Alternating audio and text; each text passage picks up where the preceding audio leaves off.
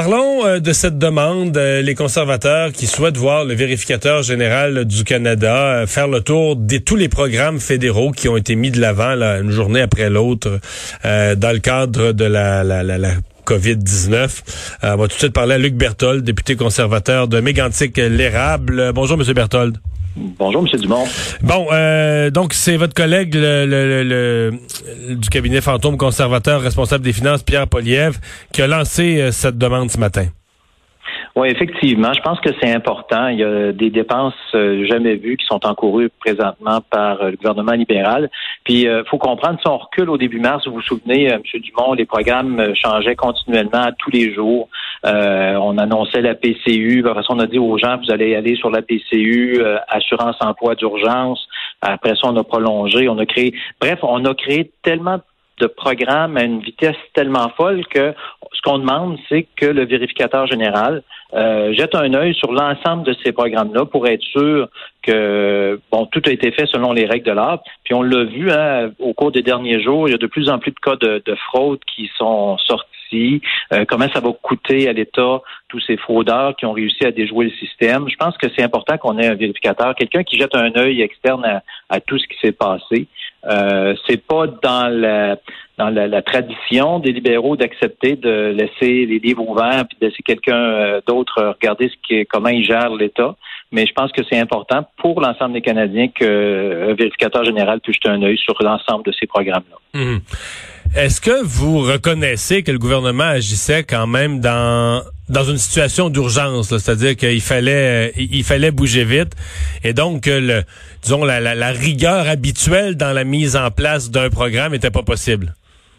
Je pense qu'on peut reconnaître qu'il y avait des choses qu'il fallait qu'ils soient faites. Effectivement, M. Dumont, là-dessus, euh, je suis entièrement d'accord avec vous.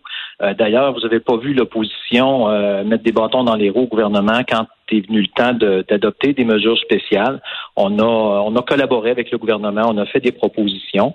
N'empêche que les Canadiens et Canadiennes ont le droit de savoir comment ça s'est fait, euh, est-ce que ça s'est bien fait, est-ce qu'il y en a euh, qui en ont profité au passage pour euh, bon pour faire des choses qui n'auraient pas dû être faites?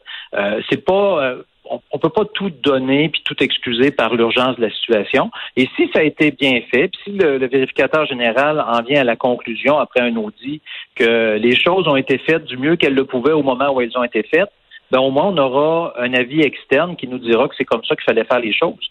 Euh, pour l'instant, ce qu'on dit, c'est euh, il y a tellement de milliards, on en a pour des années à rembourser hmm. cet argent qu'on emprunte là, que c'est juste normal qu'on dise qu'on donne un, portrait juste de l'état des finances publiques et seul le vérificateur général a les moyens et malheureusement pas la capacité actuellement de le faire.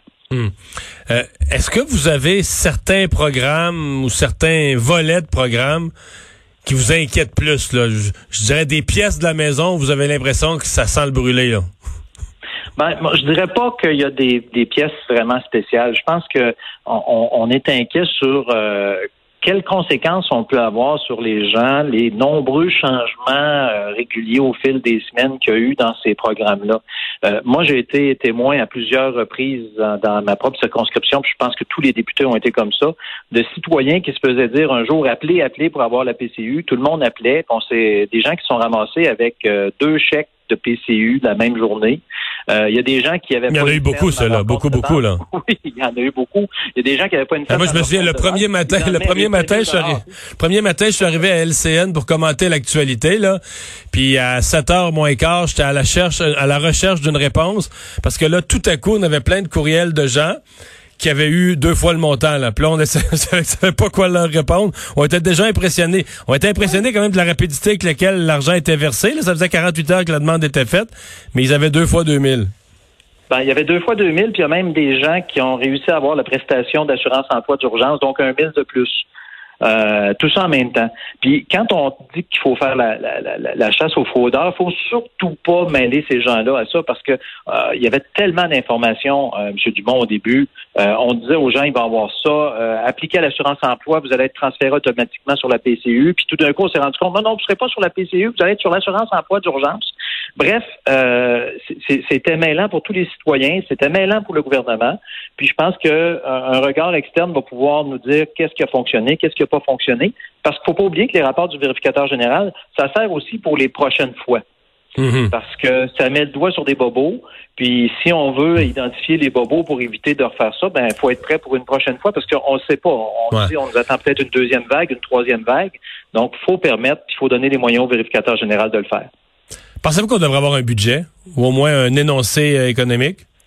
C'est clair, c'est clair. Le gouvernement du Québec en fera un. Euh, nous, on doit absolument connaître euh, l'état des finances publiques. On doit savoir où on s'en va, euh, à qui on doit l'argent qu'on a emprunté.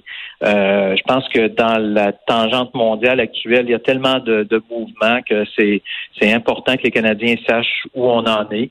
Je dis pas qu'il faut cesser, je dis pas qu'il faut couper, je dis juste qu'on doit avoir un portrait, on doit avoir l'heure juste, on a le droit de l'avoir. Ouais, M. Trudeau a redit cette semaine, ouais, M. Trudeau a redit cette semaine, c'est impossible de vous donner un portrait parce que les choses changent tellement vite, bougent tellement vite euh, dans des mois comme ceux-ci que c'est inutile de faire un, exercice prévisionnel tel qu'un énoncé économique ou un budget. Ben, ça me fait penser à un adolescent qui euh, va dépenser toute sa première paye, il vient de s'acheter une auto, puis oublie qu'il y a un paiement à faire la semaine prochaine. C'est au gouvernement qu'on a confié le mandat de gérer nos dépenses publiques, nos finances publiques, puis on est en train de dire, ben là, on n'est pas capable, on ne sait pas ce qui arrive exactement. Euh, je me souviens d'avoir euh, vu un, échange la semaine dernière, le ministère des Finances, le ministre des Finances qui voulait même pas dire de combien était le déficit actuellement, qui voulait même pas le dire aux citoyens. Euh, pourquoi? Parce qu'ils ne le savent pas. Donc, soit un énoncé économique ou un budget va permettre de faire le point où on en est, où on s'en va, puis d'obtenir l'aval ou euh, le, fait de dire que certains Canadiens vont dire que bon, ben OK, c'est assez, qu'est-ce qu'on fait maintenant? Mais c'est important qu'on ait toute l'information. Je dis, en temps de crise, si on veut que le gouvernement garde notre confiance, la confiance des partis d'opposition, ben, il faut qu'on fasse preuve de plus de transparence. C'est ce qui manque malheureusement cruellement actuellement. C'est pour ça qu'un énoncé économique permettrait au moins d'avoir un état euh, juste et correct euh, de l'état des finances publiques au pays. Monsieur Berthold, merci de nous avoir parlé. Ben, ça me fait plaisir. Bonne journée.